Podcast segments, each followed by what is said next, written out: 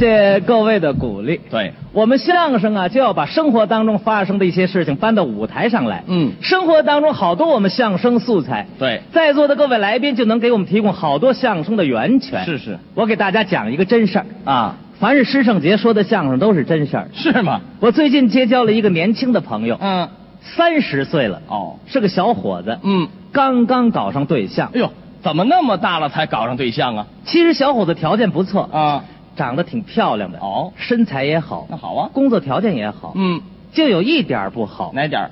耳朵聋、哦，听不见耳背，啊。就因为这点缺陷，把婚姻呢都给耽误了。哎呦，前不久，处了一个女朋友，嗯，哎呦，这姑娘喜欢他，是吗？哎呀，喜欢他，哎呀，啊喜欢的不得了，好啊，特别喜欢，嗯真没闲的这个耳朵聋，那多好啊。不行，啊，这姑娘的妈妈不同意，未来的丈母娘不同意，为这点事儿啊，娘儿俩打起来了，是吗？老太太一气之下，住了医院了，哦，气病了。气病了，哎呦，老太太一住院，嗯，这小伙子高兴了。他还高兴。他一想，啊越来未来的岳母啊住了院了，这是我一次难得的表现的好机会。哦，我到医院我去看看老人家，这是个好主意。对不对？，对，买了点水果，嗯，买了点点心，好，买了两大包，嗯拎着，到了医院，打听到老太太住的病房，进去吧。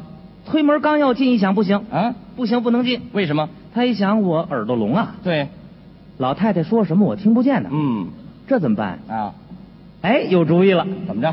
他把老太太要说的话，他先设计设计，这怎么设计呀、很简单啊咱们一般到病房去看病人，头一句话一般都是这样问怎么问？：“您好点儿了吗啊，？”